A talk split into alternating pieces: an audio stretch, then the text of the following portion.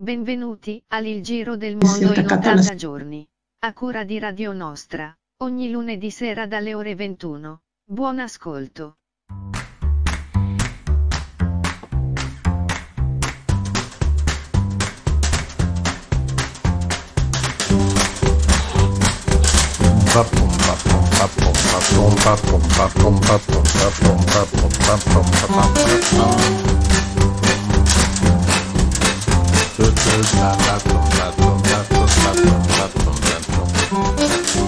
ventiquattro, ventiquattresima puntata del Giro del Mondo in ottanta giorni, terza serie con la nostra mongolfiera ormai che si sta preparando per l'estate.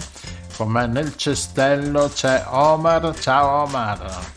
Ciao, buonasera. Ciao a tutti e a tutte, ma vedo anche un'altra ci, collega. Ci dovrebbe essere anche Rossella, c'è Rossella? Certo. Ah, eccoti qua, non ti avevo visto. Oh, abbiamo un cestello. Buonasera ten... a tutti, bentornate e bentornati. Abbiamo un cestello talmente grande che ci perdiamo dentro, che ci sta un appartamento e uno studio. E vi ricordo appunto il lunedì sempre in diretta, e mettete anche un po', iscrivetevi al canale di YouTube. Uh, abbiamo cambiato la mail radio le, radio di netta nostra chiocciola libero punto it. Se ci volete scrivere, e mettete i mi piaci, mettete anche del c'è un link che vedrete sotto, andate a cliccare, fate una donazione, dopo vi dico per che cosa. Intanto è finita la sigla, andiamo col primo brano, Bianca di Rivaltavapori, che avremo con noi più tardi.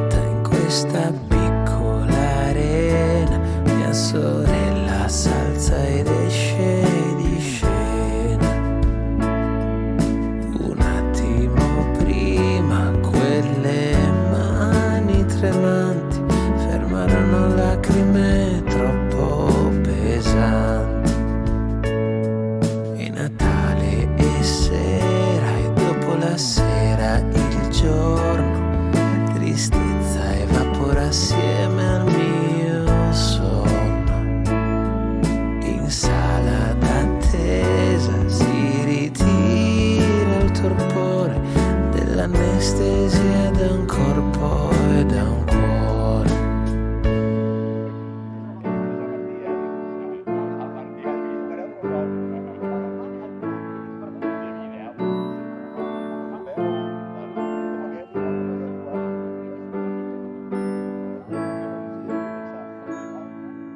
Bianca ritornerà.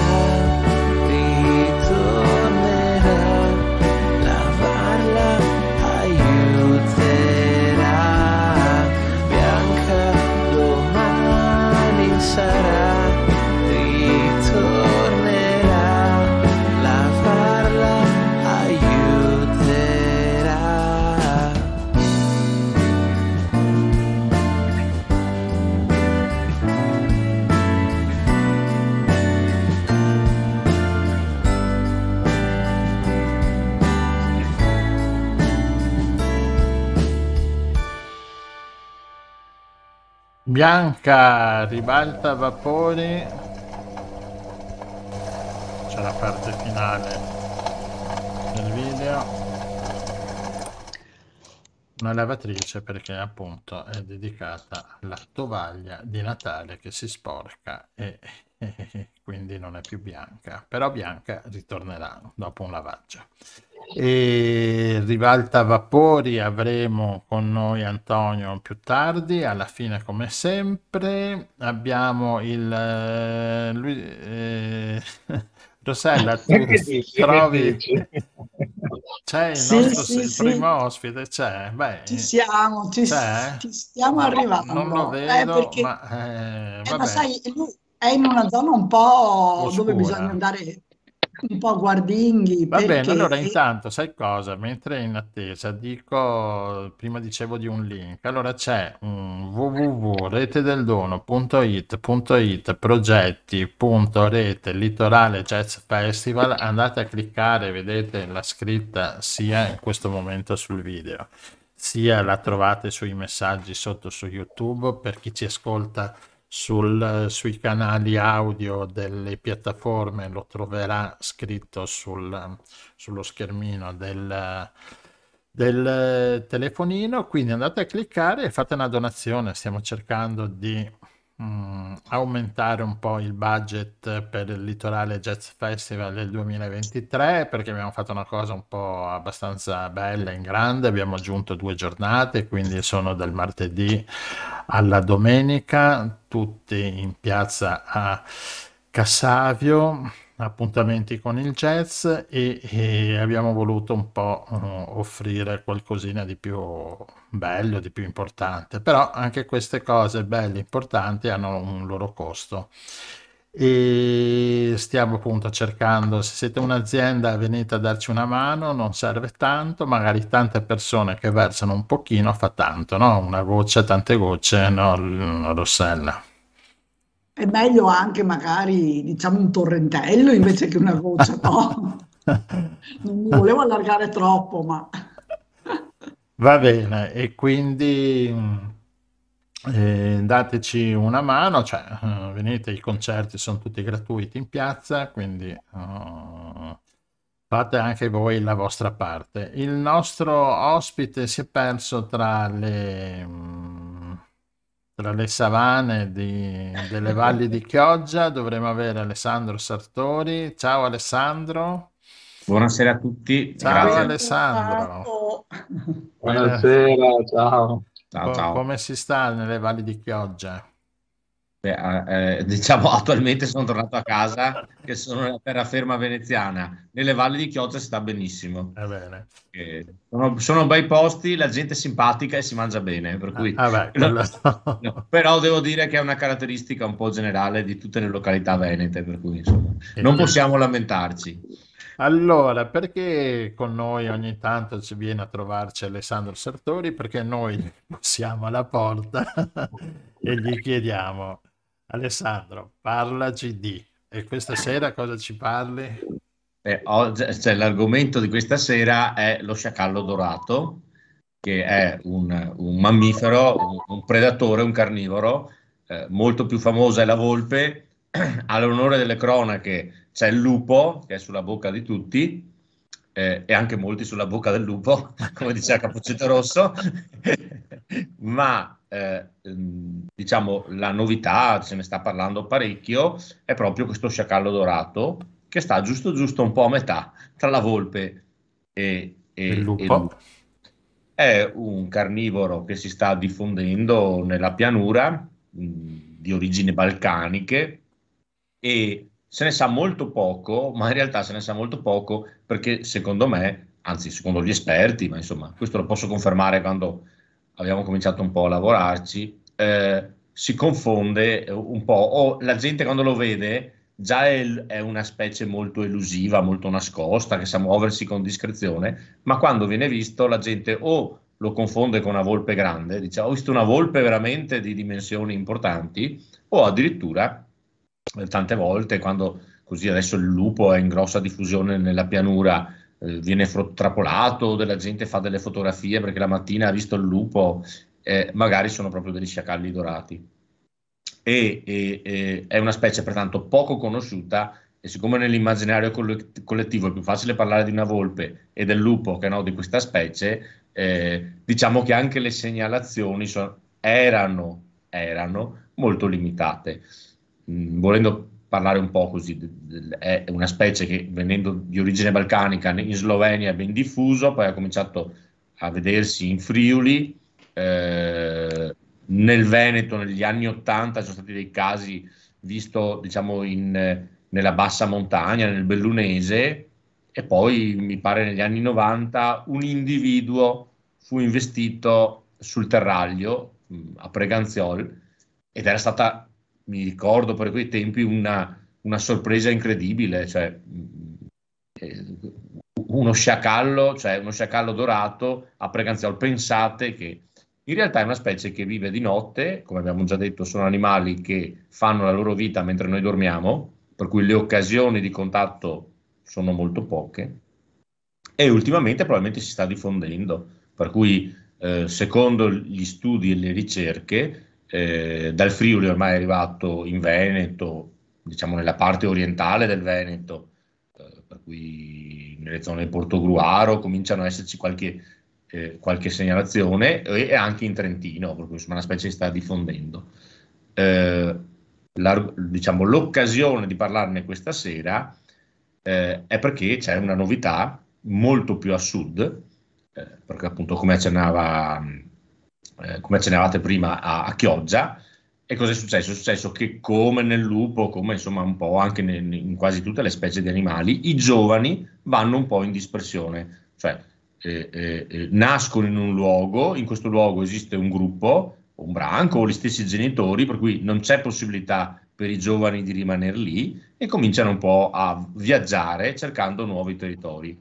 Ecco, io adesso sto mostrando una piantina dell'Italia dove c'è la distribuzione dello sciacallo dal millenovecentottantaquattro al ventidue, che appunto abbiamo tanti puntini neri nel Friuli, ma che però appunto si sta eh, diffondendo un po' alla volta. Diciamo. Diciamo che poi sono tutti individui in dispersione, per cui potrebbero essere visti anche molto lontani, c'è il caso recente di uno nelle Marche addirittura, ma sono animali che sanno eh, eh, diciamo muoversi molto velocemente, eh, sono elusivi, e per cui un giovane in dispersione, se viaggia per linea retta, può viaggiare per chilometri e chilometri. Eh, e la novità è stata che da due anni si aveva il dubbio che in questa zona agricola che c'è eh, in località Val Grande nel comune di Chioggia, che noi abbiamo sempre l'idea di Chioggia, mare, pescherecci, certo. In realtà c'è, c'è anche un entroterra eh, che non è conosciuto nemmeno da, da, da, dagli eh. abitanti di Chioggia, eh, dove c'è questa azienda agricola dove il proprietario, molto attento alla biodiversità, ha sempre detto ma secondo me c'ho anche lo sciacallo dorato. Lui è una persona che la mattina si sveglia presto, cammina nella sua campagna, controlla tutte le impronte e, e, vabbè, e questo era rimasto a livello di segnalazione.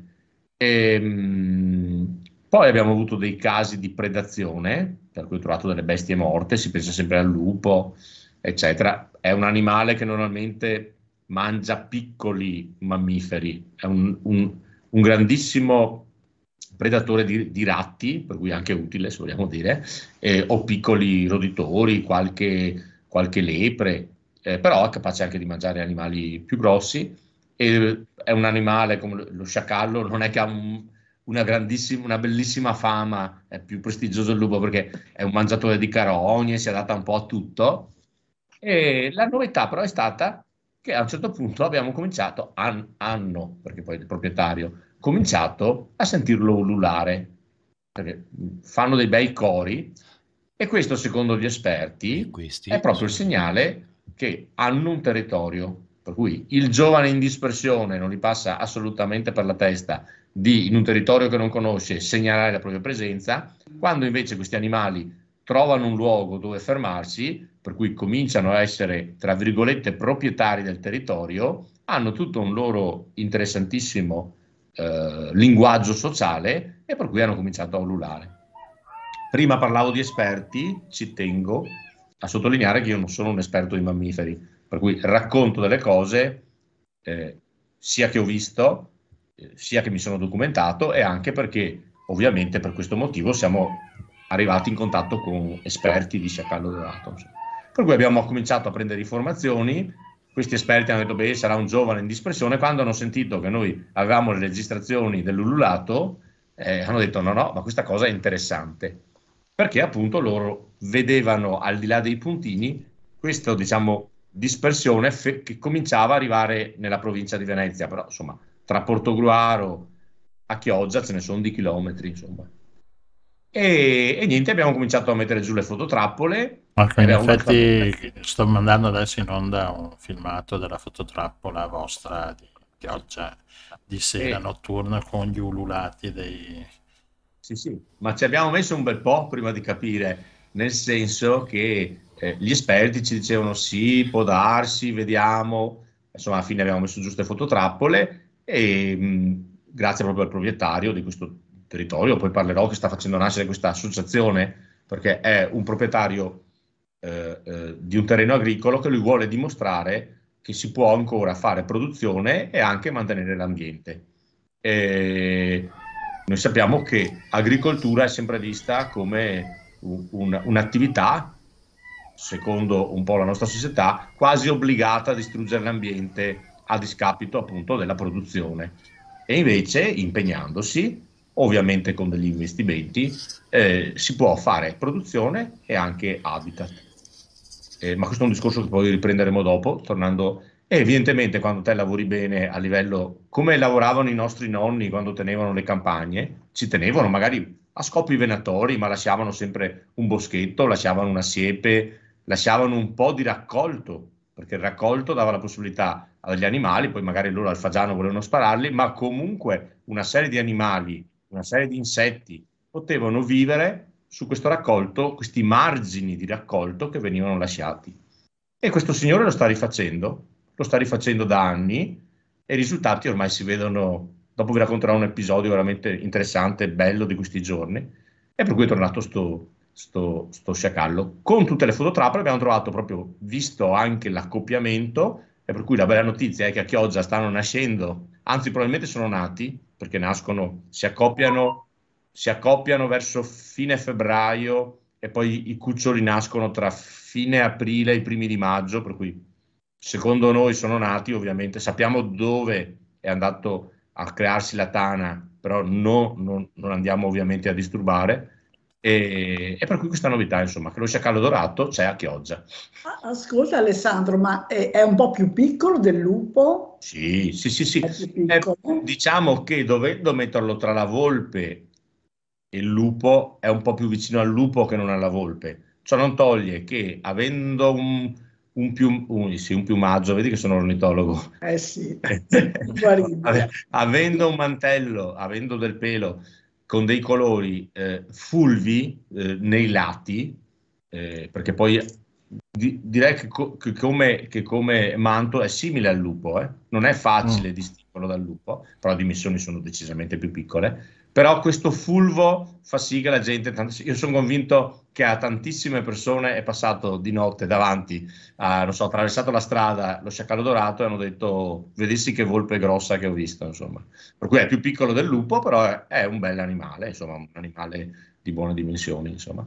E no, il bello è appunto che abbiamo un po' eh, stravolto quelle che erano un po' le idee, ma la cosa interessante è che essendo all'interno di questa azienda agricola che ha questa vocazione nei confronti della biodiversità, gli esperti, dopo un primo periodo appunto di scetticismo, adesso vorrebbero venirla a studiare perché diventa una bella palestra questa azienda agricola, perché nessuno disturba.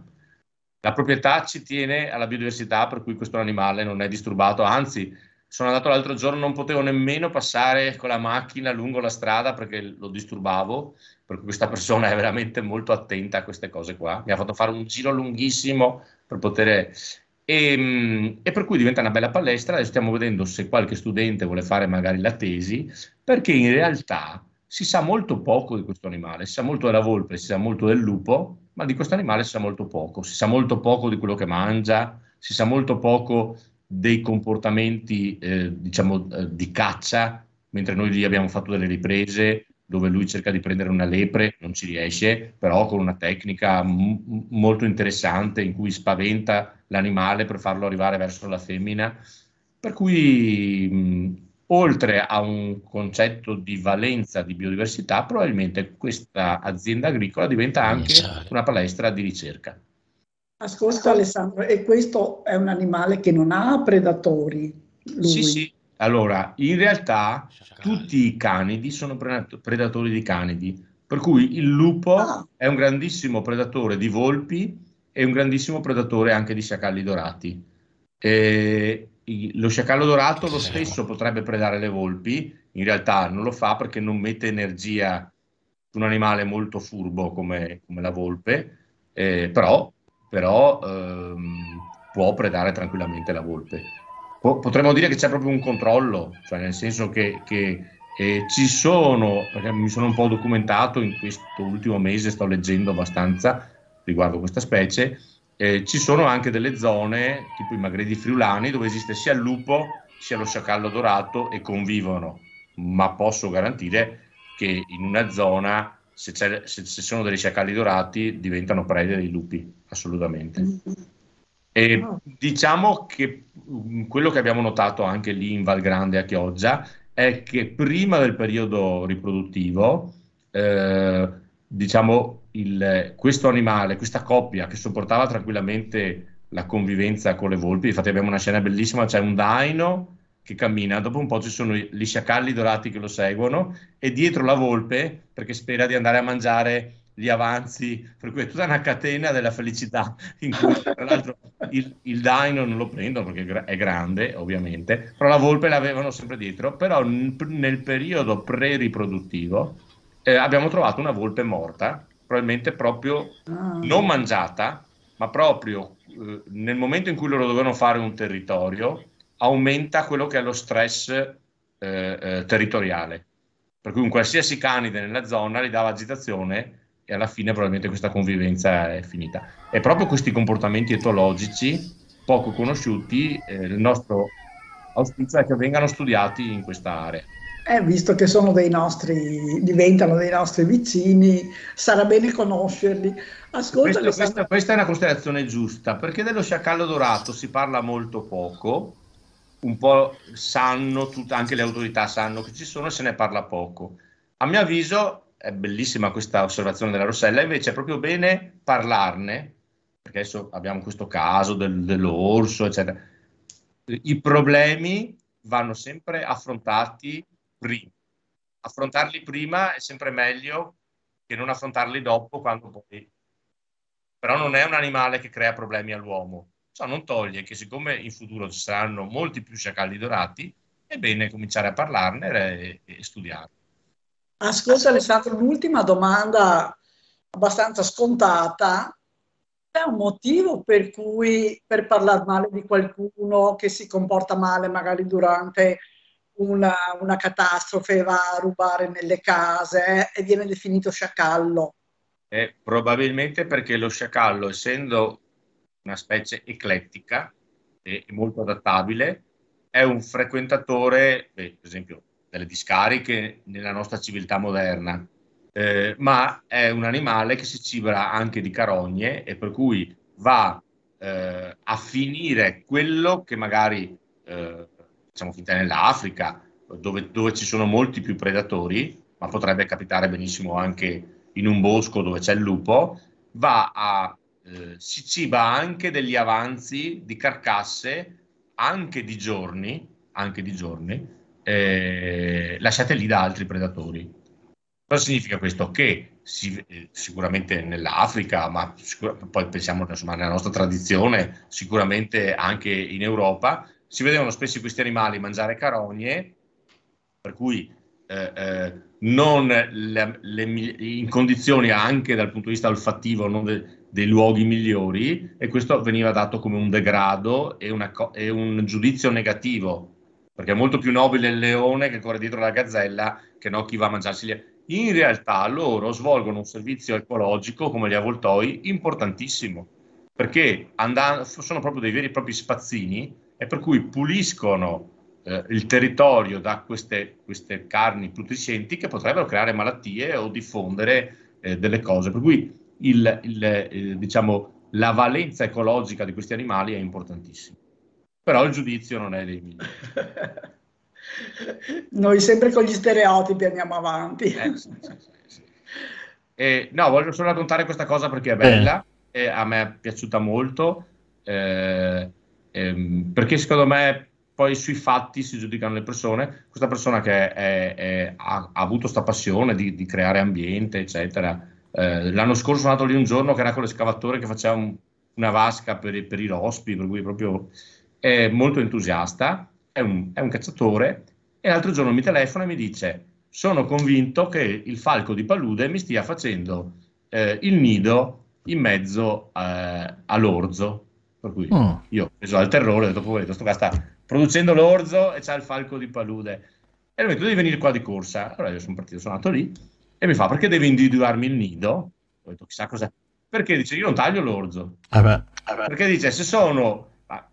È un discorso che sembra semplice, ma, ma nessuno, e dice: perché voglio spendere soldi per l'ambiente? Ma in realtà, ovvio che se non taglio questo campo, questa parte, ci rimetto dei soldi, però è l'azione migliore per salvare il nido. Ora, questi animali, che, che, specie l'albanella minore, che erano tipici uccelli che nidificano nei prati e nelle coltivazioni, fondamentalmente da quando... diciamo le, le, sono, la meccanizzazione è arrivata in agricoltura, sono falcidiati, no? E a me ha fatto piacere di sentire una persona che mi ha telefonato dicendo: sai cos'è? Trovami il nido, perché ovvio che lui cerca di limitare, sì, certo, circoscrivere l'area, sì, però ha detto che non rischiamo di, non so, di fare non so, delle, dei, dei, dei manifesti, fare delle conferenze, fare delle cose per l'ambiente, e, e poi c'ho il falco che mi nidifica qua, magari ci rimetterò duemila euro, però li salvo il nido. Certo. E questo è un segnale di come le cose vanno fatte pratiche, e spesso invece, io per primo, si parla, si parla, e invece le cose bisogna farle pratiche. L'avete oh, trovato bellissimo. Poi? Bellissimo, sì, sì, sì, gesto. Sì, sì. Bellissimo gesto, bellissimo. Complimenti a questo tuo contatto. E diciamo che poi appunto questa cosa, ma ne parleremo una puntata magari, sì, con calma. Dovremmo anche sì. venire, no? Potremmo, sì, sì, sì, no, potremmo fare una puntata da, da là. Che della settimana prossima, uh-huh. cioè scusa, eh, si comincia a essere vecchio. Dalla settimana scorsa eh, questa, abbiamo creato un'associazione, perché noi vogliamo esportare queste buone pratiche in agricoltura anche ad altre aziende agricole. Abbiamo fondato questa associazione che è il Laboratorio per la Biodiversità Rurale. Ecco qua, sto mettendo il logo. E dalla settimana scorsa abbiamo, diciamo, il codice fiscale, per cui ci siamo registrati ah, all'Agenzia okay. delle Entrate, per cui stiamo facendo le tessere, insomma queste cose qua, presentare, tra poco sarà pronto il sito internet, e questo imprenditore ha preparato, diciamo, dove aveva una stalla, ha preparato una piccola sala, diciamo, conferenze, che vuole... diciamo in futuro regalare alla città come laboratorio per i bambini, e lì sarà un'occasione per, se, se venite a trovarci, per parlare di questa. Eh sì, certo. Eh, facciamo un'indagine sul campo. Esattamente, è una bella passeggiata, così facciamo vedere cosa, cosa ha creato, e al di là di questo esempio eccellente, come con poco si possa.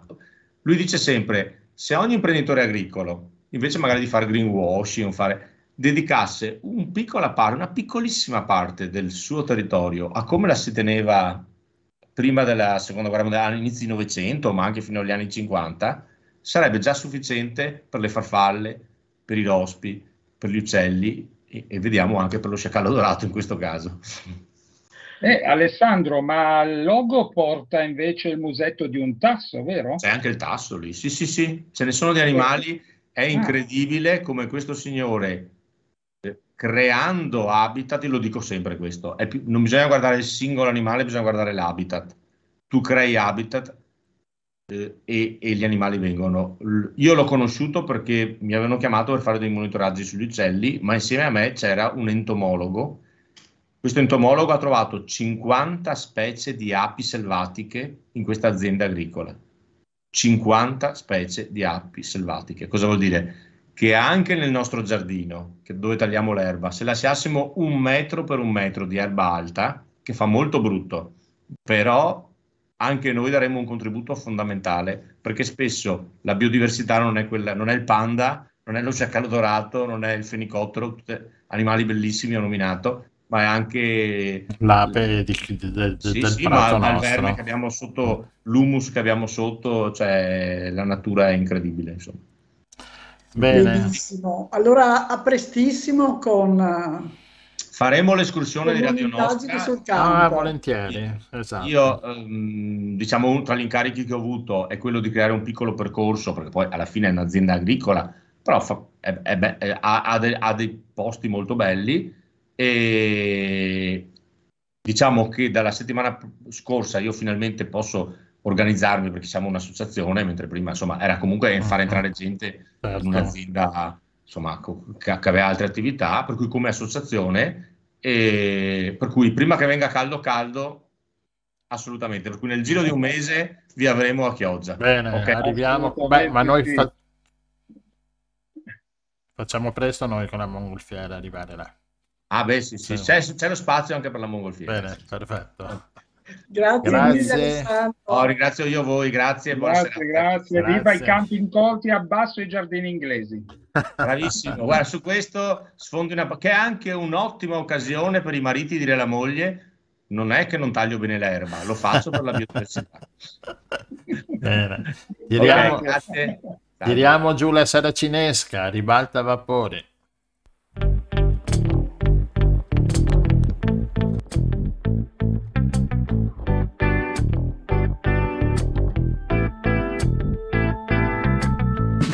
C'è chi mi guarda attraverso, una coppia pensa perverso, si ripara dalla pioggia estiva, sotto un dito di tetto un filo di saliva. Sono una donna di strada, io sono saracinesca. Saracinesca,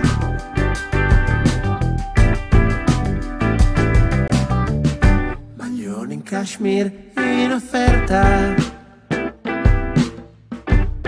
un furfante in avanscoperta. Chi lo sa se lui guarda me a metà, le mani che ora chiudono cassa al seno della commessa. Una donna di strada, io sono saracinesca.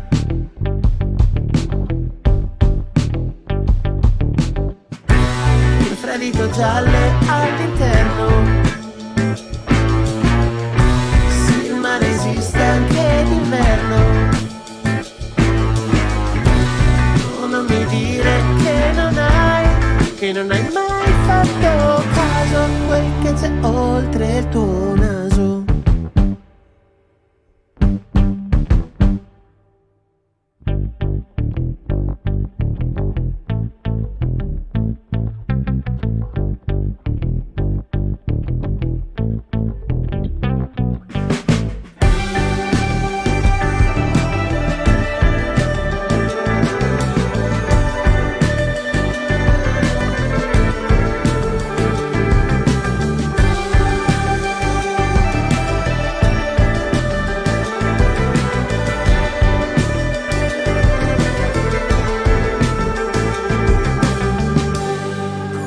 cerchi attraverso.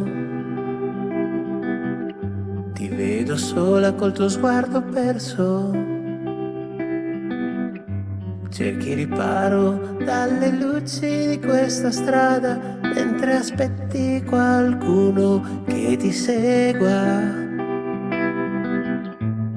Anche tu, come me, sei sera ma non cinesca.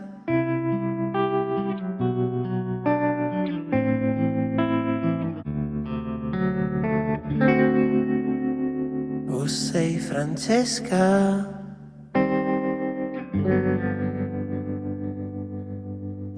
Sera cinesca, Rivaltavapori. Ricordo che poi alla fine dei nostri ospiti, come di consueto, abbiamo l'ospite musicale che sarà con noi, eh, Rivaltavapori, Antonio.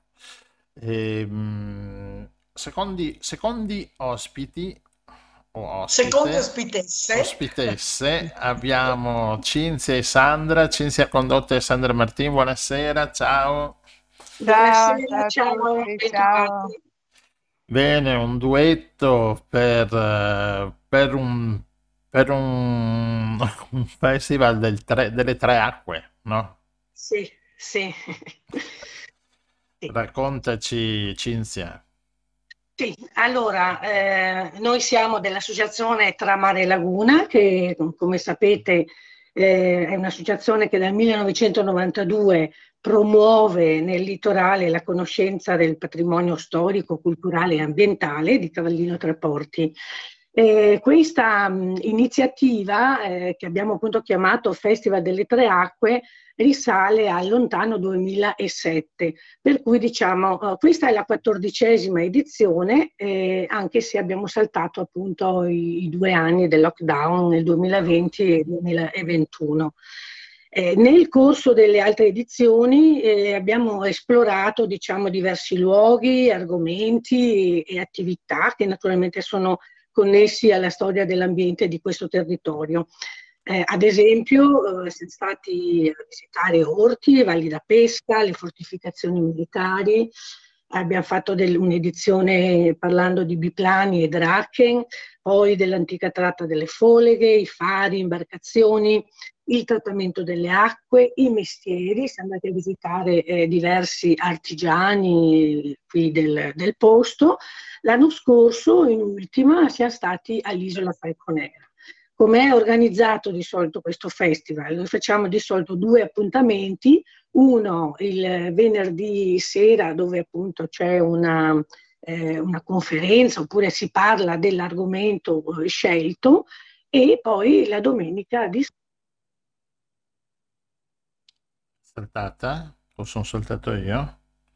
No, no, ah, non si sente più. È saltata la Cinzia, ma abbiamo subito la Sandra che prende il suo posto. eh, eh, sì, allora il venerdì sera parliamo, parliamo dello stesso argomento che poi sviluppiamo eh, la domenica. In questo caso quest'anno abbiamo scelto come argomenti, argomento i cippi di contaminazione lagunare, e quindi abbiamo invitato una, un ciclo escursionista che ha fatto tutto il perimetro dei cippi lagunari nel eh, duemilaventi, ha, ha praticamente percorso i duecento chilometri di periplo lagunare in, cercando di individuare quelli che erano originariamente cento cippi Eh, che la Serenissima aveva, aveva perimetrato e aveva messo per,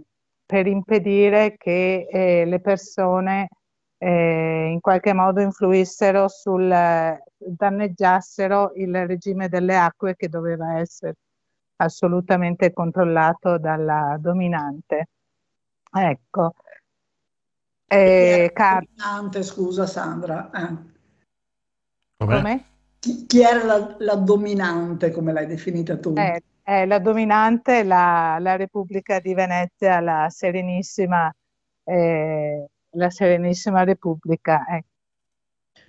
E allora, eh, caspita, qua la connessione ci sta un po' Ah, rieccoti. Eh. Allora io, siccome non tutti i nostri ascoltatori sono di questa zona, anzi ci pregiamo di avere ascoltatori in giro per l'Italia e anche nel resto del mondo un pochino, ehm, allora quali sono queste tre acque, addirittura tre? Eh, sì, allora il litorale di Cavallino è, è, è una lingua di terra che, che mh, praticamente ha, ha da un lato il mare, dall'altro lato la laguna e da un terzo lato ha eh, il fiume Sile. Ecco, questo è il motivo per cui noi le abbiamo chiamate tre acque, perché effettivamente sono tre acque diverse. Le acque delle laguna, della laguna sono salmastre, quelle del mare ovviamente sono salate e quelle del fiume sono acque dolci. Quindi sono tre ambienti molto diversi che racchiudono un, un'area molto piccola in realtà, insomma, quindi... Eh. Eh, sì, nel giro, nel giro di pochi, di, direi quasi di pochi metri, cambia completamente, cambia completamente l'ambiente, perché ad esempio se tu passeggi lungo la laguna arrivi alle chiuse, oltre le chiuse c'è il fiume, e il paesaggio è completamente diverso, eh, le piante sono diverse, le, le erbe stesse, le canne palustri sono diverse dalle canne di fiume, quindi, e quindi insomma l'ambiente cambia, cambia con grande, con grande velocità. Insomma. Ecco. Quindi tornando all'organizzazione, quindi dicevamo venerdì sera, cioè eh, venerdì Sì, venerdì sera allora eh, Carlo ci racconterà la sua impresa che eh, appunto ha ripercorso eh, la laguna e ha individuato e geolocalizzato eh, i cippi di conterminazione lagunare, questi che erano stati eh, messi dalla Repubblica di Venezia nel milleottocentonovantuno novantadue. Eh, settecento credo eh, sì, in, scusa, in più fa- millesettecento, sì, ho sbagliato sì. Di duecento anni eh, vabbè, che eh. vuoi che sia nei milioni, nei milioni di anni che ha la, che ha la terra eh, no, eh, stranamente ha fatto e completato questo percorso non molti anni prima della caduta della Repubblica, però in realtà aveva da sempre molto controllato i regimi delle acque. E, e questi, questi cippi, appunto, Carlo ne ha trovati eh, su cento che erano originariamente, ne ha trovati alla fine ottantuno ottantadue, alcuni in, in pessime condizioni, altri in ottime condizioni. Altri eh, che sono spariti, altri, altri esatto. rovinati. E, E adesso sta cercando, sta cercando di creare un movimento, c'è anche in, in Facebook la Compagnia dei Cippi, che è un gruppo dedicato appunto a, in qualche modo a controllare e a sorvegliare questi testimoni che abbiamo sotto gli occhi e che spesso appunto, siccome ognuno di noi ne, ne vede magari uno o due, non si chiede neanche cosa sono, e invece fa parte di un reticolato unico che, che ha una grande importanza. Tant'è che ancora adesso anche, eh, hanno, hanno valore legale alcuni di loro per definire proprio il dentro e il fuori della laguna. Ecco. Che non è marginale. Eh, sappiamo, sappiamo bene per quali e quante questioni non è marginale. Bene, e... eh, niente, mentre venerdì, che poi eh, Carlo Augenti ha creato anche un, un'app sul telefonino che, eh, che ti dà esattamente la geolo- geolocalizzazione sì. del... Sì. del cippo, con anche una storia, uno ti racconta un attimino con delle foto, quindi è anche carina questa, penso che venerdì ne, ne, ne parlerà.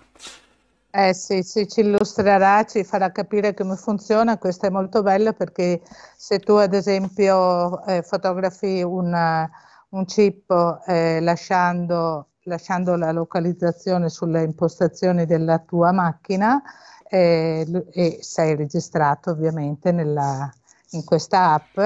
Lui direttamente carica nella app esatto. eh, la, la tua visita, diciamo, virtuale mm. e anche vera alla, al Cippo. Bene, venerdì, mentre domenica è un, un momento di, di svago, diciamo. Eh, sì, è un momento di svago che però è sempre finalizzato, l'abbiamo, l'abbiamo chiamato simpaticamente Cippomania. E partiamo da Cavallino e and- arriviamo al Cippo numero eh, quarantasette, che è quello della località Marinona, e da quel Cippo facciamo un percorso lungo la pista ciclabile, quindi lungo la laguna e poi lungo il fiume, quindi su due ambienti molto belli, in un, in un percorso esclusivamente pedonale ciclabile, quindi assolutamente eh, fuori dalla, da rumori, dal traffico, vicino all'acqua, e andiamo a scoprire i cippi appunto dal numero quarantasette al numero cinquantadue. Il numero cinquantadue è in territorio jesolano, quindi la nostra corsa di dodici chilometri si concluderà In, eh, nella piazza del vecchio municipio della città di Jesolo Paese, eh, proprio davanti al Cippo. Bene, poi c'è anche un momento conviviale che per chi vuole fermarsi. Beh, ma... ovviamente, ovviamente non, dopo una eh, corsa così faticosa, eh. non è vero, ma facciamo finta che sia faticosa, eh, andremo a mangiare insieme, ci ritroveremo in, in pizzeria, mangeremo insieme e ci racconteremo, finiremo di raccontarci quante, quante altre cose abbiamo visto oltre i cippi, perché speriamo poi anche appunto di incontrare... di incontrare non solo cippi ma anche, anche volatili, animali, insomma, e quindi, e quindi passare una bella, una bella giornata, speriamo bella in senso meteorologico anche. Bene, Sandra, grazie per questa illustrazione del, del, del, del Festival delle Tre Acque. E grazie anche a Cinzia che, a Cinzia, che è caduta, che da, che è caduta dalla mongolfiera, mi dispiace, ma tanto dopo vado a raccoglierla, sì, dopo dai. vado a raccoglierla, sì, ecco. Eh, grazie a voi, vi aspettiamo, aspettiamo certo. tutti i numerosi domenica in, in bicicletta, scenderemo dalla mongolfiera per salire certo. in bici.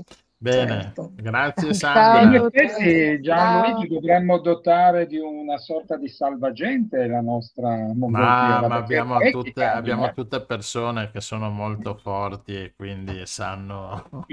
sanno rimbalzare sa, a dovere. Sanno arrangiarsi. Grazie, grazie, arrivederci. Okay. Ciao, ciao a tutti, ciao. E dalla bicicletta passiamo ai camion Iveco, Rivaltavapori, dall'ultimo disco, raccolta di dischi Rifiuti eh, Speciali di Rivaltavapori alias Antonio Uras, Iveco.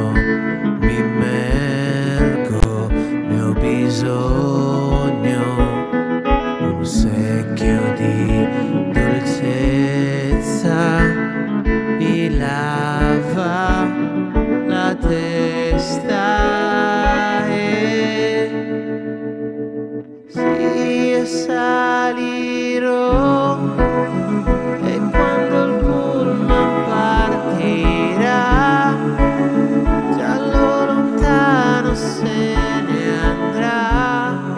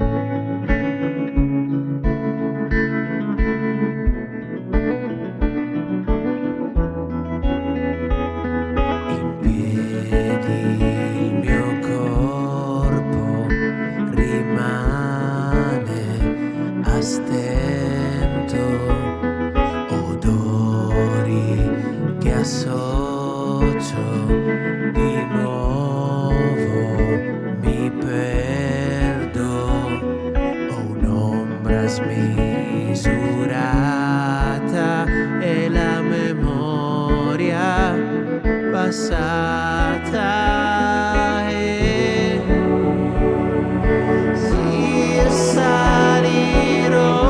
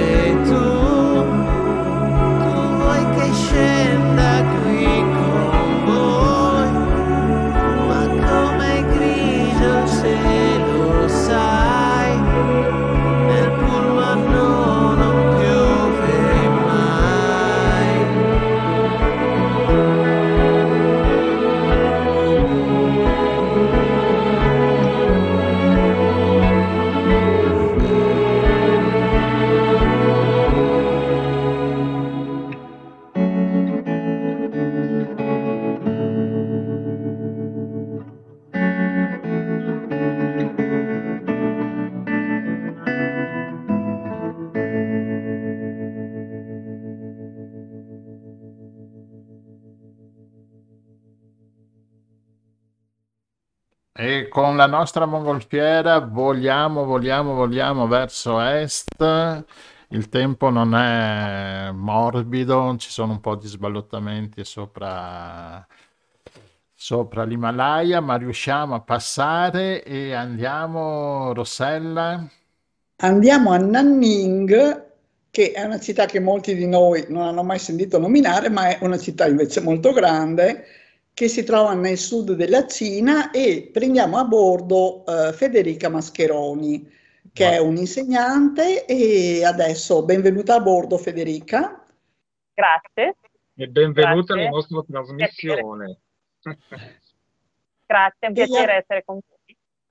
E adesso Federica ci racconta un po' la sua esperienza professionale in un paese dove eh, la lingua è molto molto molto diversa dalla, dall'italiana e anche dalle lingue europee, insomma, quindi una sfida in più.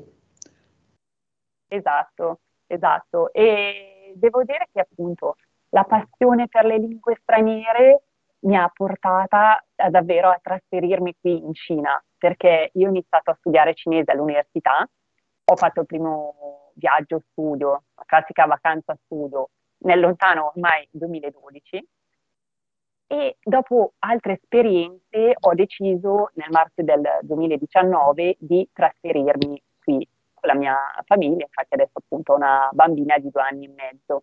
Mm, e ehm, perché mh, ho deciso di studiare cinese? Quindi partiamo dall'inizio, cioè, ho sempre avuto questa passione per le lingue, ma mai avrei pensato di studiare cinese, perché no. Dicevo il cinese. Poi arrivata all'università dovevo scegliere, ho studiato mediazione linguistica, quindi lingue straniere, ok? Eh, e dovevo scegliere tre lingue e alla fine ho detto ma voglio studiare il cinese. E da qui è nata un po' questa, questa passione.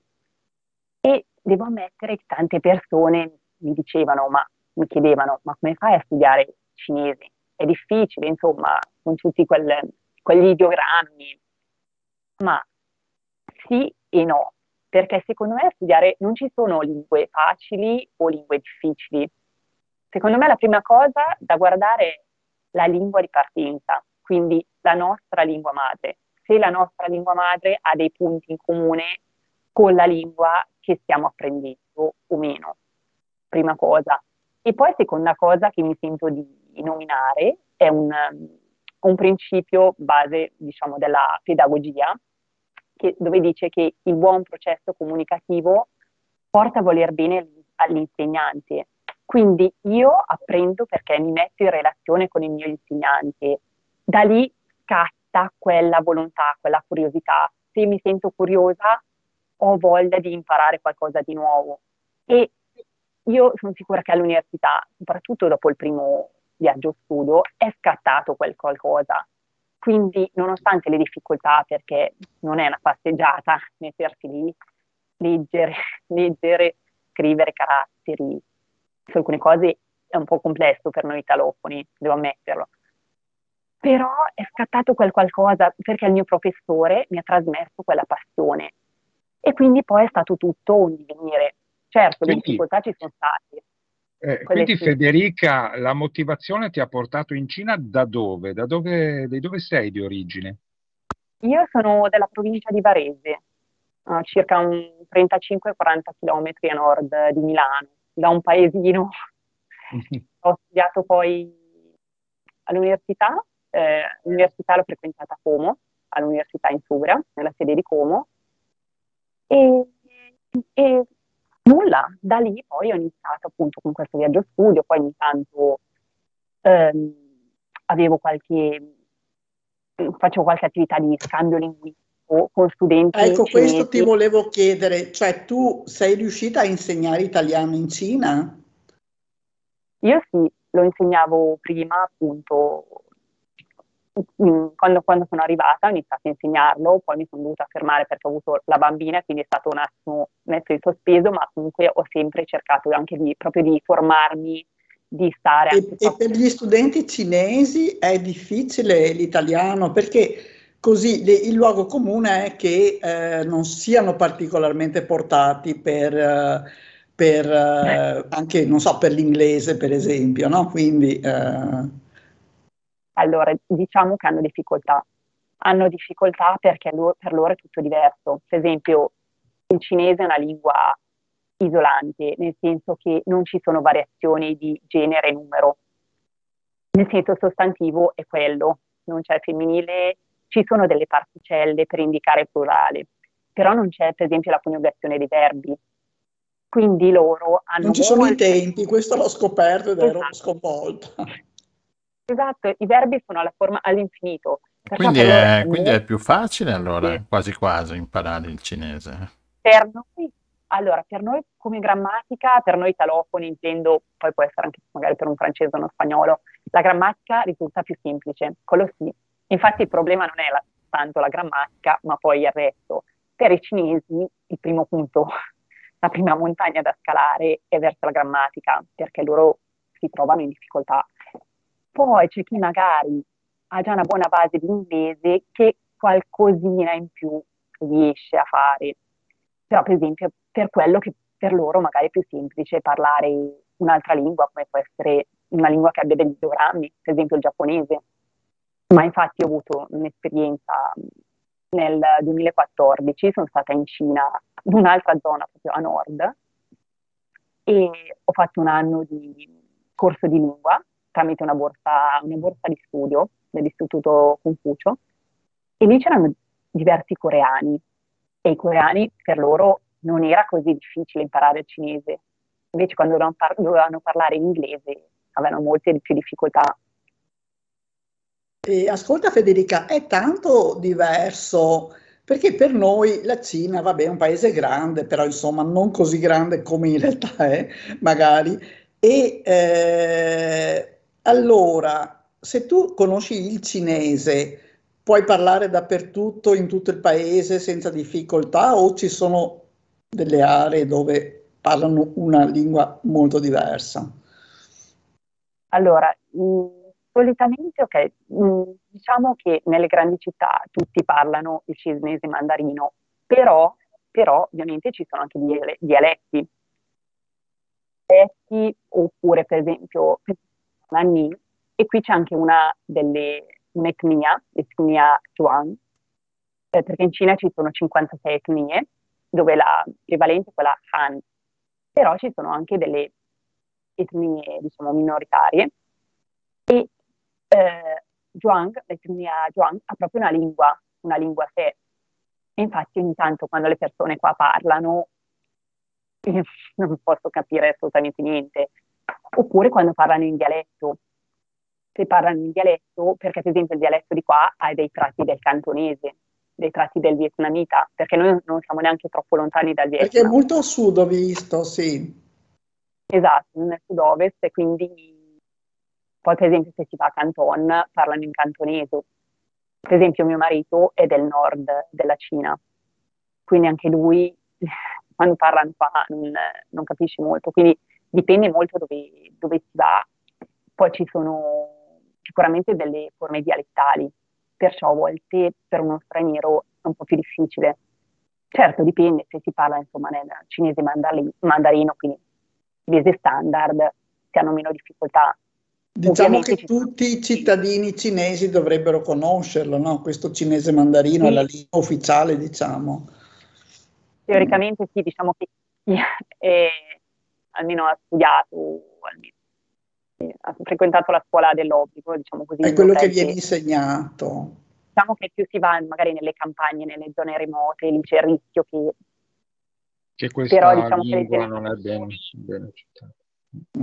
Eh, Federica, eh, ma eh, quindi tu sei arrivata da quelle parti eh, eh, a lavorare proprio come insegnante?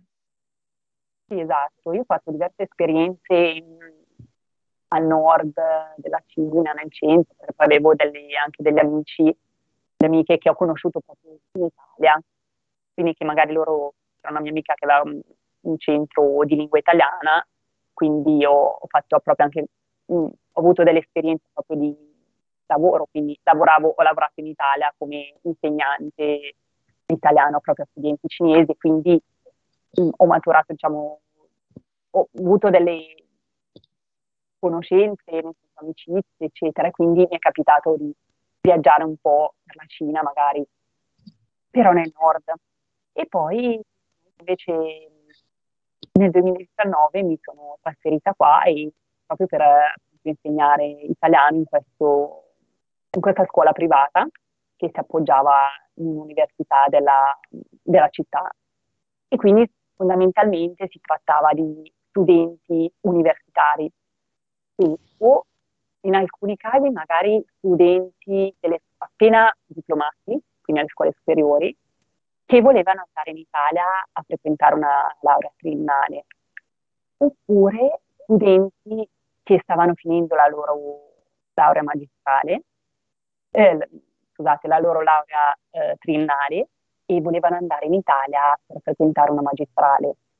Quindi, Quindi la motivazione è lo studio, diciamo, soprattutto? Esatto, sì, sì, no, loro assolutamente, perché mh, qui in Cina molte volte, allora in alcune università viene proprio studiato come, ehm, come specializzazione la lingua italiana, però non è neanche così frequente.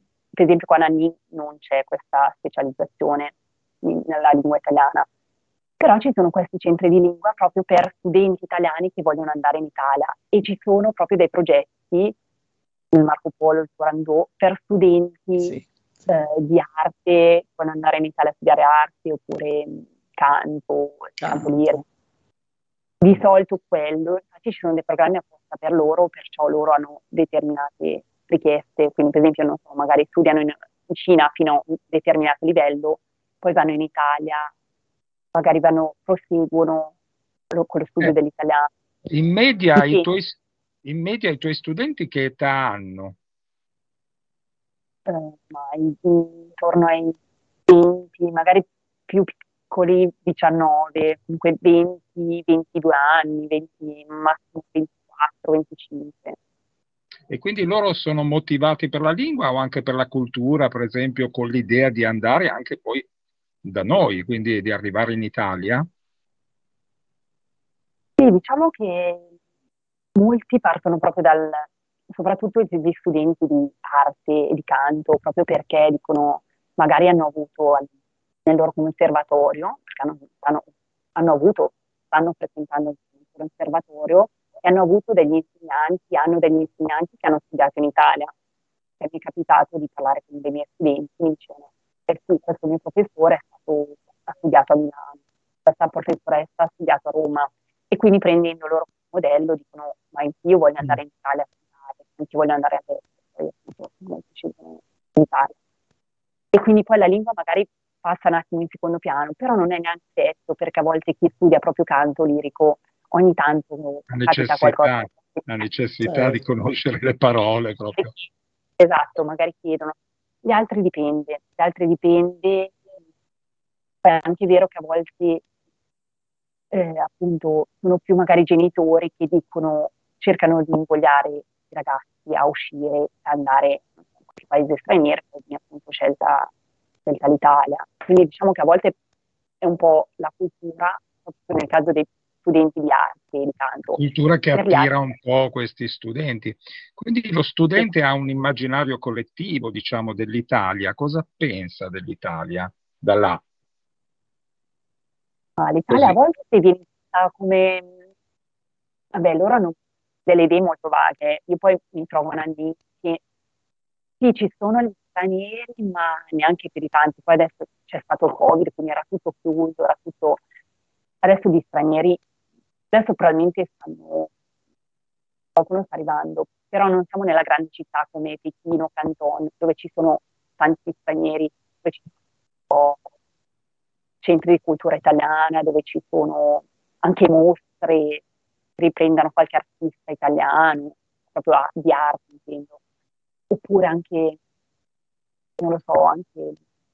In, in, qualsiasi cosa, anche proprio, cioè diciamo che Nanning è una realtà un po' più passata da questo punto di vista, quindi loro magari scoprono l'Italia o per il canto, ma a volte anche perché ascoltano musica su qualsiasi applicazione di musica, quindi ragazzi, ragazzi giovani mi dicono, eh ma sai io ho sentito queste canzoni in italiano, perché mi è capitato anche quello, qualche ragazzo, qualche ragazzo mi dice, eh ma quando ero più giovane ho iniziato a sentire questa, questa canzone in italiano, poi ero, mi sono incuriosito e ho iniziato a sentire altre canzoni e quindi volevo capire cosa dicesse, quindi mi sono appassionato proprio alla lingua italiana.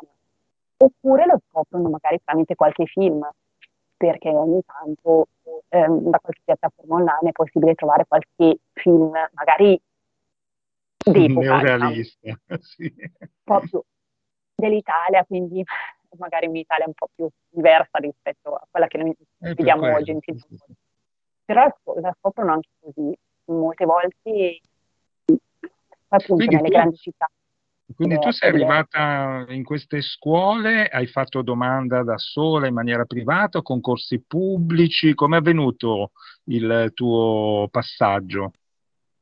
No, io tramite privatamente, cioè nel senso che ho mandato il mio curriculum e sono venuta appunto a conoscenza di questa offerta di lavoro, perché essendo proprio una scuola privata, un centro, eh, basta mandare basta mandare il proprio curriculum, a volte una lettera di motivazione. E poi abbiamo scoperto un... che Omar sta pensando di trasferirsi in Cina. Eh sì, sono abbastanza tendenzioso con le mie domande. Tra l'altro un'altra è com'è il sistema eh, scolastico rispetto al nostro, perché Eh, tu stai lavorando in questo momento all'università, giusto? Io in questo momento diciamo che ero un attimo fe- ferma, ma però poi hai ero, lavorato, diciamo, sì. E lavoravo questo, presso questo centro, per questo centro, questa scuola di lingua privata, che era poi all'interno di un'università.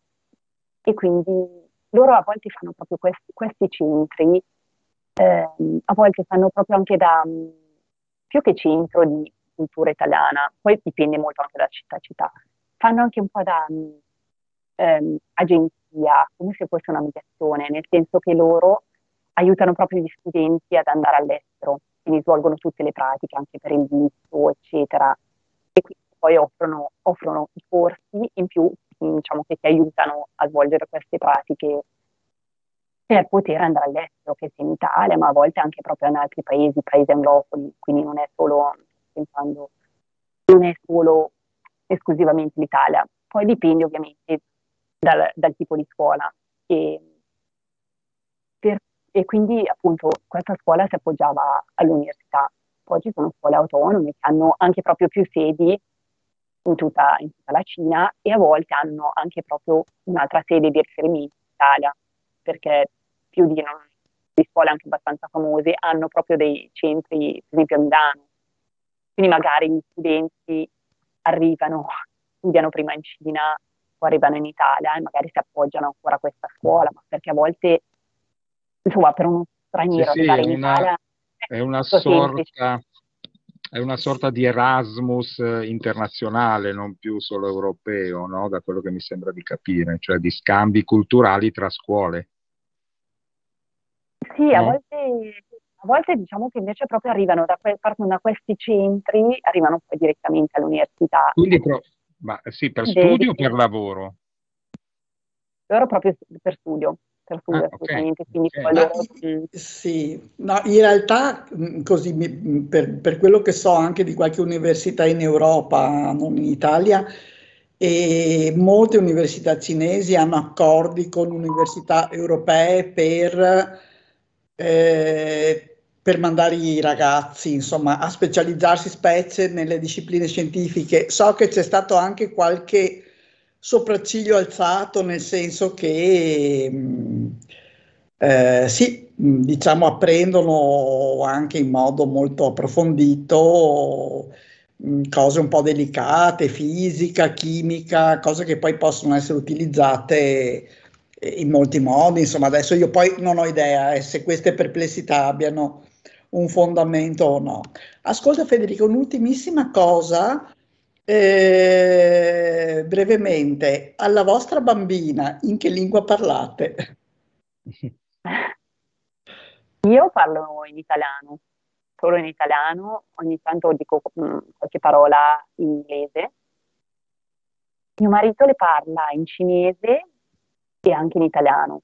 Quindi alla bambina stiamo cercando di trasmettere, ma dalla, dal, da quando era piccola, da subito. Le due, subito, da subito, proprio le due lingue.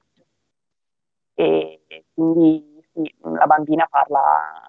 parla italiano, parla cinese, ogni tanto qualche, qualche parola in inglese, qualche espressione, più che, cioè, stavo cercando di focalizzarmi più che sulle parole come vocabolo, traduzione, sul concetto magari sono contenta, sono così, quindi proprio il fatto del comunicare, oppure ho fame, ho sete, ho sonno, e quindi sì, comunque fondamentalmente stiamo cercando di seguirla in questo modo con materiali, libri, italiano, in lingua cinese, a volte anche traducendoli mentre si legge, parlo magari il libro in cinese, lo raccontiamo in, in italiano, per esempio. E sicuramente funzionerà e diventerà perfettamente bilingue, perché i bambini hanno delle capacità, no? E Federica, ci sono, ci sono anche gruppi di italiani, cioè c'è una comunità italiana um, a Nanning, oppure...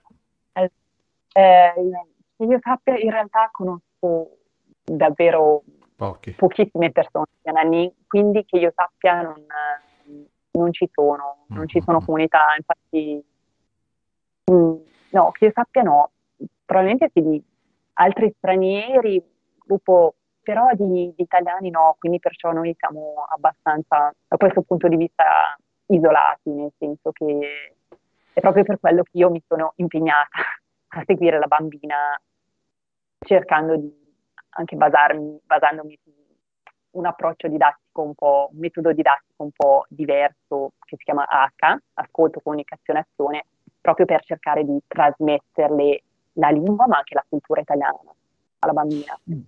Certo. Va bene. Eh.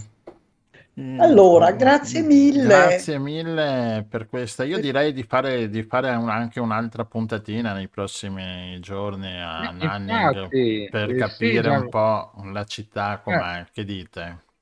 Infatti, io vorrei sapere cosa eh. si mangia da quelle parti. Eh, poi. vabbè, poi dai, lo, eh, la, alla prossima puntata. Alla prossima, allora. Lo, gli... Allora torniamo a trovarti, eh. Federica. Grazie mille. Grazie. Intanto. Grazie. Ciao. Grazie. Grazie Federica, alla prossima, a presto, ciao.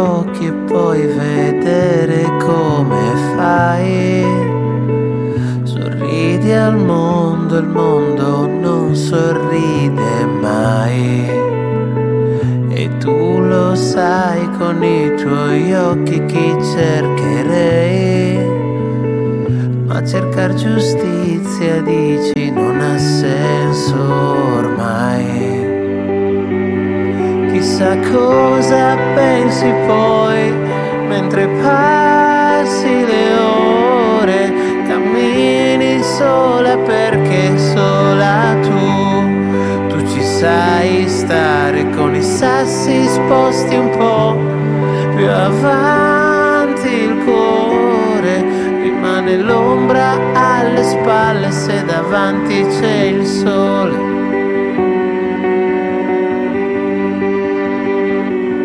Solo un sogno, chiudi gli occhi, vola via.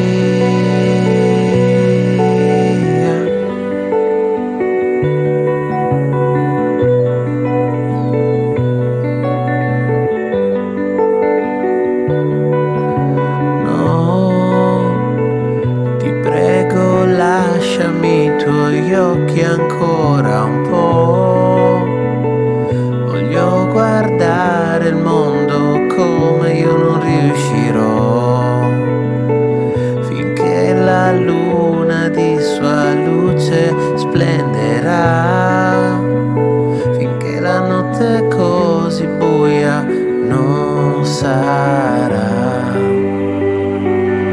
Chissà cosa pensi poi, mentre passi le ore, cammini sola perché sola tu, tu ci sai stare con i sassi, calci un po' più lontano il cuore, rimane l'ombra alle spalle ma tu guardi verso il sole. È solo un sogno, chiudi gli occhi, vola via.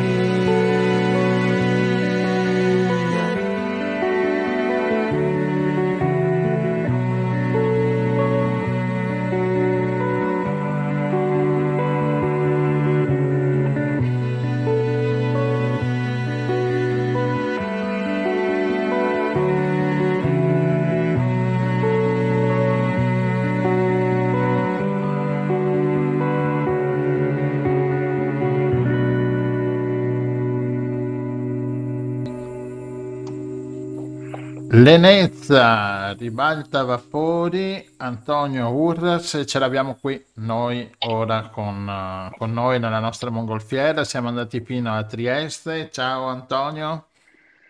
Ciao Gian, buonasera, buonasera a tutti.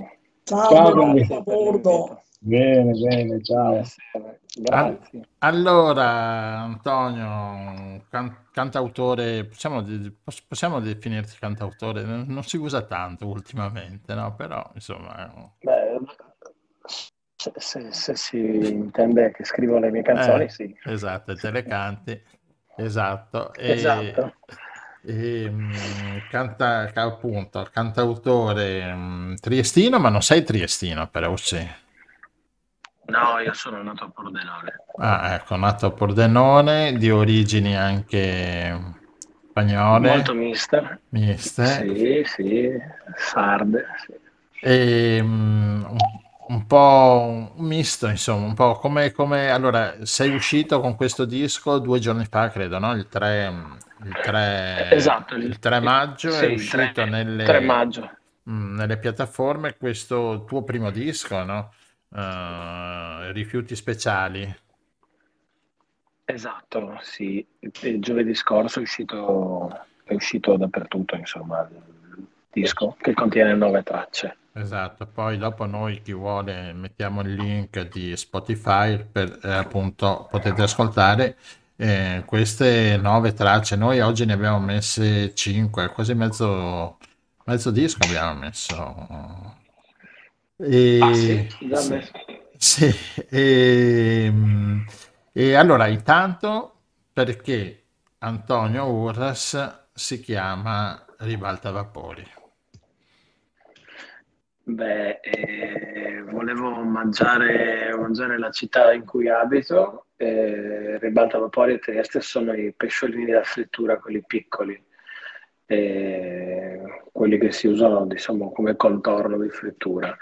E questo nome particolare mi ha sempre fatto sorridere, e e comunque sono due parole italiane, quindi mm. messe assieme, quindi ho deciso per questo, diciamo. Bene.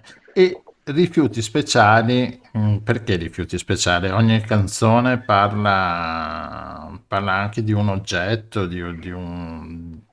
gran parte sono tutte, no, dai titoli sono, sembrano che, che si parli di oggetti che, che poi... Che, che richiamano anche la vita, la vita normale di ognuno di noi. Beh sì, diciamo che sono oggetti, ma sono intesi sempre come metafore, metafore in qualsiasi modo si vogliano leggere. E Rifiuti Speciali perché, perché sì, si parla sia di persone nel disco, cioè, non so se si capisce, però parlo di persone che, che per certi versi nella società sono, sono considerate quasi dei rifiuti, come per esempio le persone ingenue o, o le persone che hanno sofferto, come nel caso di Lenezza, persone fragili, e poi anche oggetti, come hai detto, monetina, che è una... è una metafora sulle cose che sembra che abbiano poco valore e, si, e non si danno, e si danno per scontato e non si calcolano. Anche Bianca, quindi, no? Questa... Eh sì, sì, sì, esatto. Bianca parla, parla di, sì, del, di quel che rimane di un pranzo di Natale. Oh. E, e le macchie della tovaglia sono le metafore dei problemi della famiglia. Mi viene a sorridere, scusate, posso dire una cosa molto personale? Proprio oggi ho provato a togliere quello che ancora rimane della cera di una malefica candela di Natale sulla esatto. tovaglia. Potrei vergognarmi, ma è una guerra costa, costa cera, perché era tantissima che è uscita, se l'è uscita così di nascosto, e, e quindi mi fa sorridere che proprio oggi così si parli di questa cosa. Scusate, chiusa parentesi. Eh vabbè, ma comunque ogni, ogni macchia può voler dire la propria, cioè ha la propria storia. Io parlavo di determinate macchie che corrispondevano alle persone e, e a cosa mi faceva venire in mente ogni macchia in base a una persona. Sì, ehm, devo dire che ho letto così velocemente, però ho l'impressione che ci sia una ricerca linguistica proprio nella scelta delle parole che adoperi, molto attenta, molto, sicuramente molto originale. Beh, ti, grazie mille, eh, ti ringrazio. Eh, sì, certo, insomma, mh, quando scrivo cerco di, cerco, insomma, di, di stare attento a quello che scrivo, perché è importante, secondo me, in ogni caso, che la leggano dieci persone o diecimila, però è importante.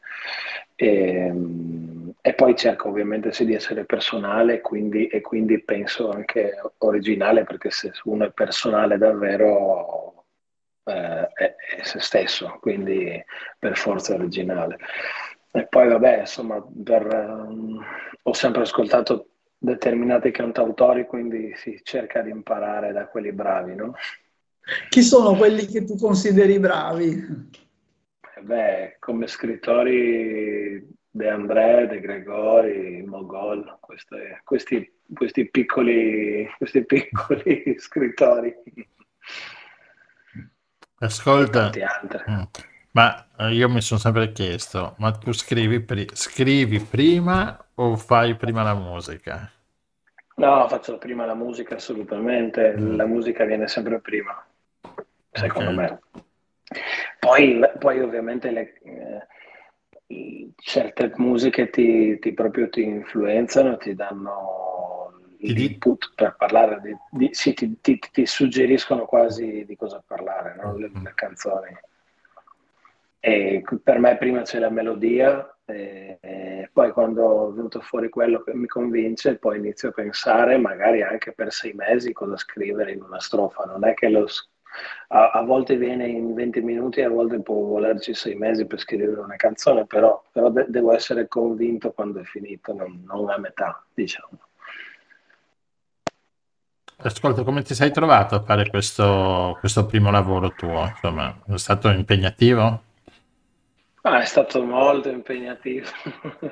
Sì, prima, prima avevo fatto un E P, eh, prima della pandemia avevo fatto uscire un E P di cinque canzoni, eh, sempre, sempre registrato bene tutto quanto, però adesso diciamo che è stato un lavoro più, più impegnativo e di cui sono molto contento. Eh, ci ho lavorato un anno e mezzo, ehm,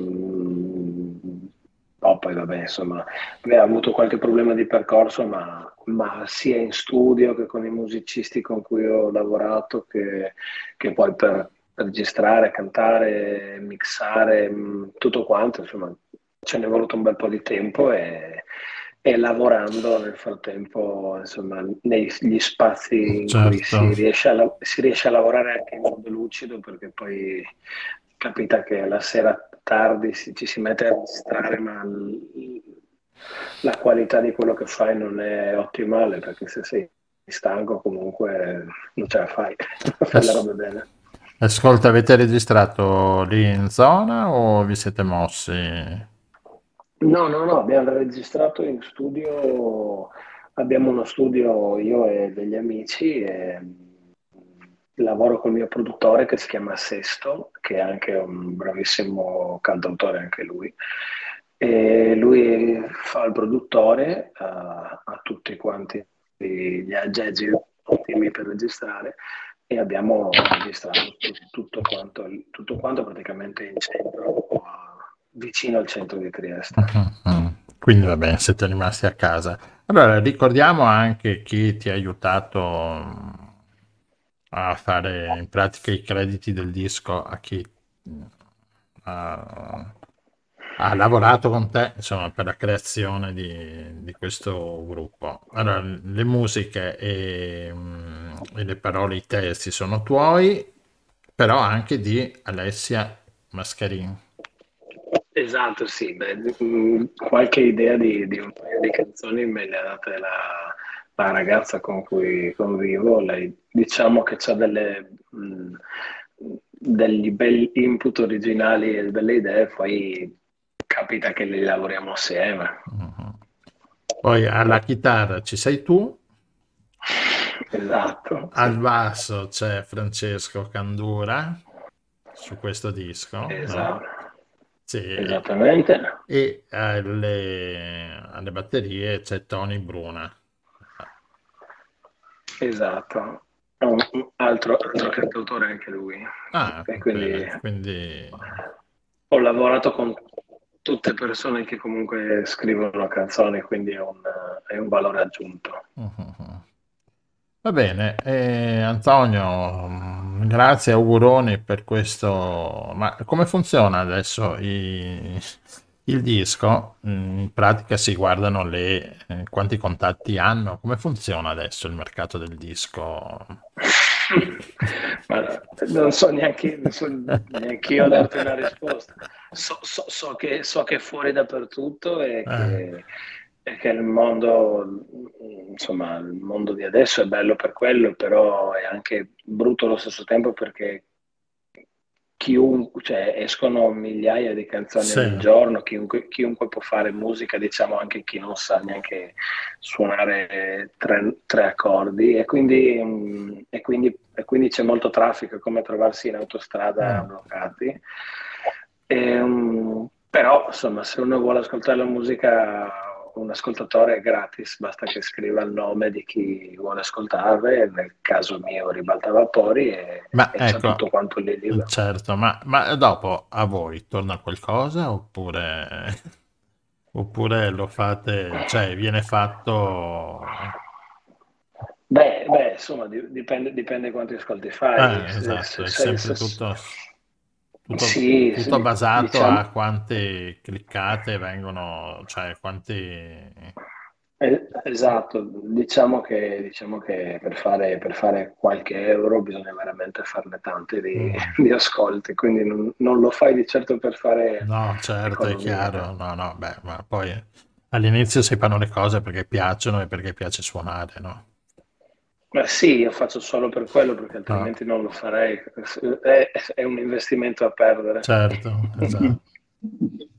Va bene. Beh, senti Gianluigi, noi eh, queste canzoni le abbiamo messe perché la nostra radio è un po' differente, per cui alla fine siamo ben contenti che tu sei passato a raccontarci queste tue esperienze, questi tuoi modi di vedere.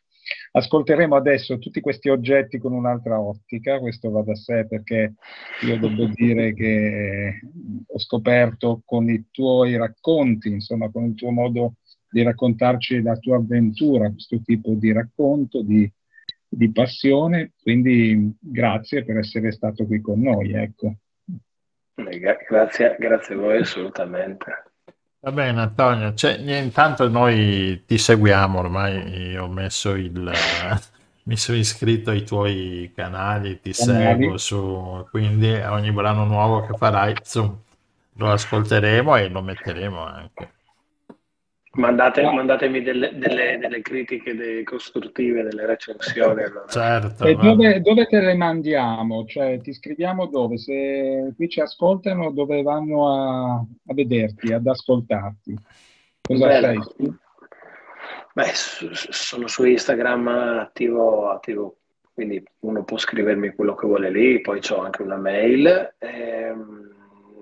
E la musica la potete ascoltare, la possono e la potete ascoltare dove volete. Sui sì, vari canali. Poi c'è anche il canale YouTube, c'è la pagina anche di Facebook, esatto. Insomma tutti i social ovviamente uh, vanno presi esatto. e, e consumati. Va bene, esatto. Ascolta, grazie, ti lasciamo, adesso noi ci sentiamo ingenui e, e complimenti e auguroni. Grazie mille. Ciao. Viva al lupo, grazie e buona serata. Veramente, veramente. Grazie. Ciao, ciao. Grazie. Grazie.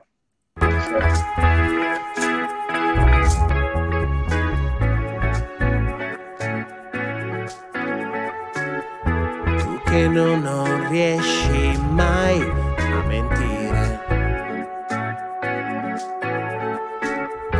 e che spesso poi ti fai fregare.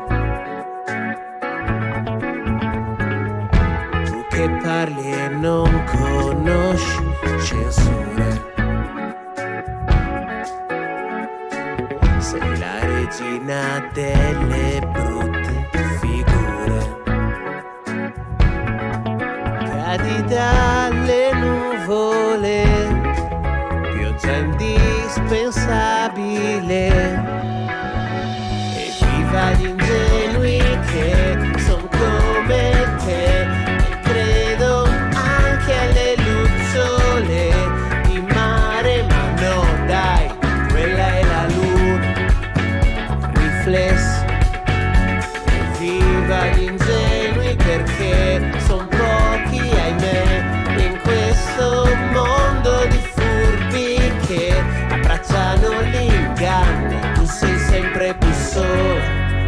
E perplesso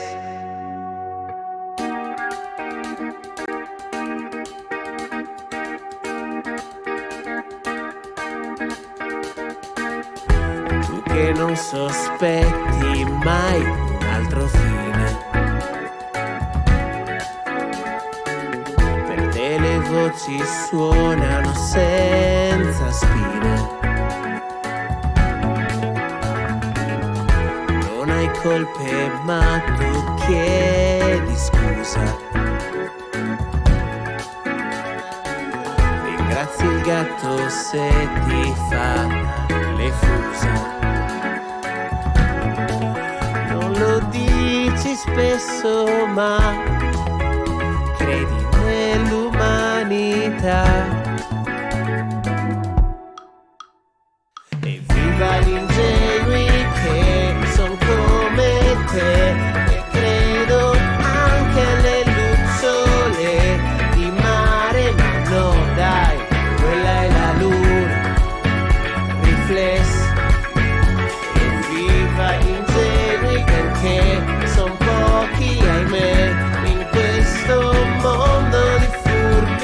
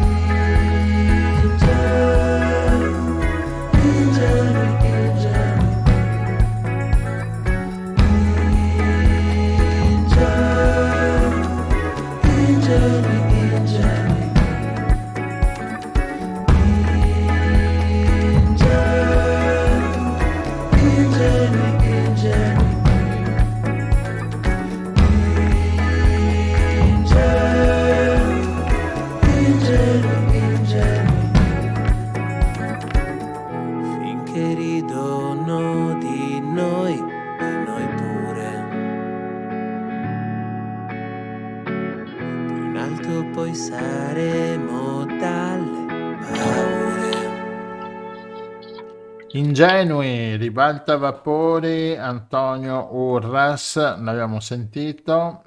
Se vi siete collegati adesso, riascoltate quando finiamo, perché adesso non, può, non si può fare. E riascoltate la puntata. Mm, abbiamo finito? Abbiamo finito? Sì. Ricordiamo gli appuntamenti con il Festival delle Tre Acque per chi è più o meno in zona. E, e anche per chi non è in zona può benissimo venire, insomma. Certo, mongolfiera più, mongolfiera meno. Ah, che esatto. C'è. Allora, vener- venerdì c'è questo incontro di riunione sui cippi, mentre domenica una cosa un po' più leggera e anche bella da fare, una biciclettata, appuntamento alla... alla um, aspetta che lo guardo, eccolo qua, mettiamola anche in onda, via.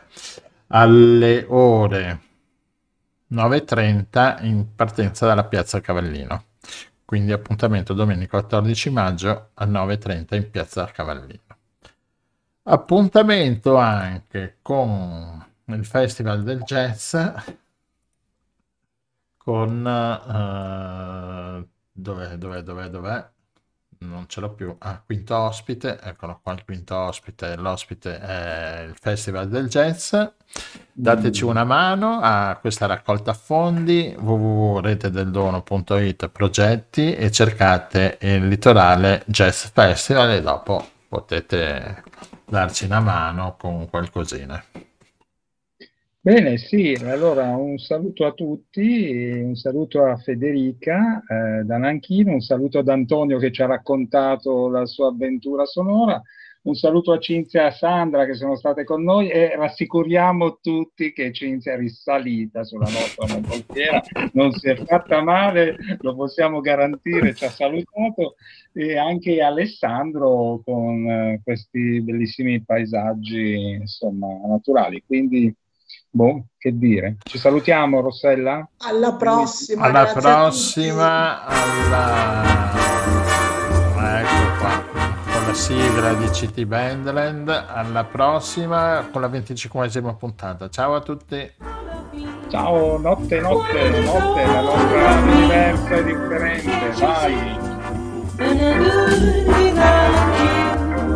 Take my lips, I never knew.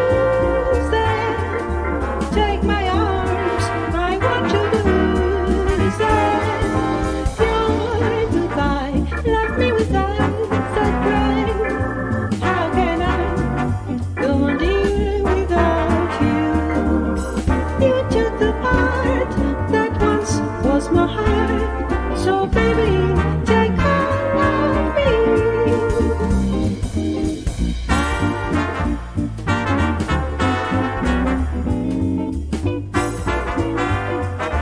Avete ascoltato Il Giro del Mondo in ottanta giorni, seconda serie, a cura di Radio Nostra, scritto e condotto da Rossella e Gianluigi. Una produzione dell'associazione La Rete. Musica della sigla finale di C T Bandland. Il programma lo puoi seguire su YouTube, Spotify, Anchor Podcast, Google Podcast, sui social Facebook e Twitter. E sul sito w w w punto radio nostra punto gimdofri punto com. I love me, why don't you call me? Can't you see?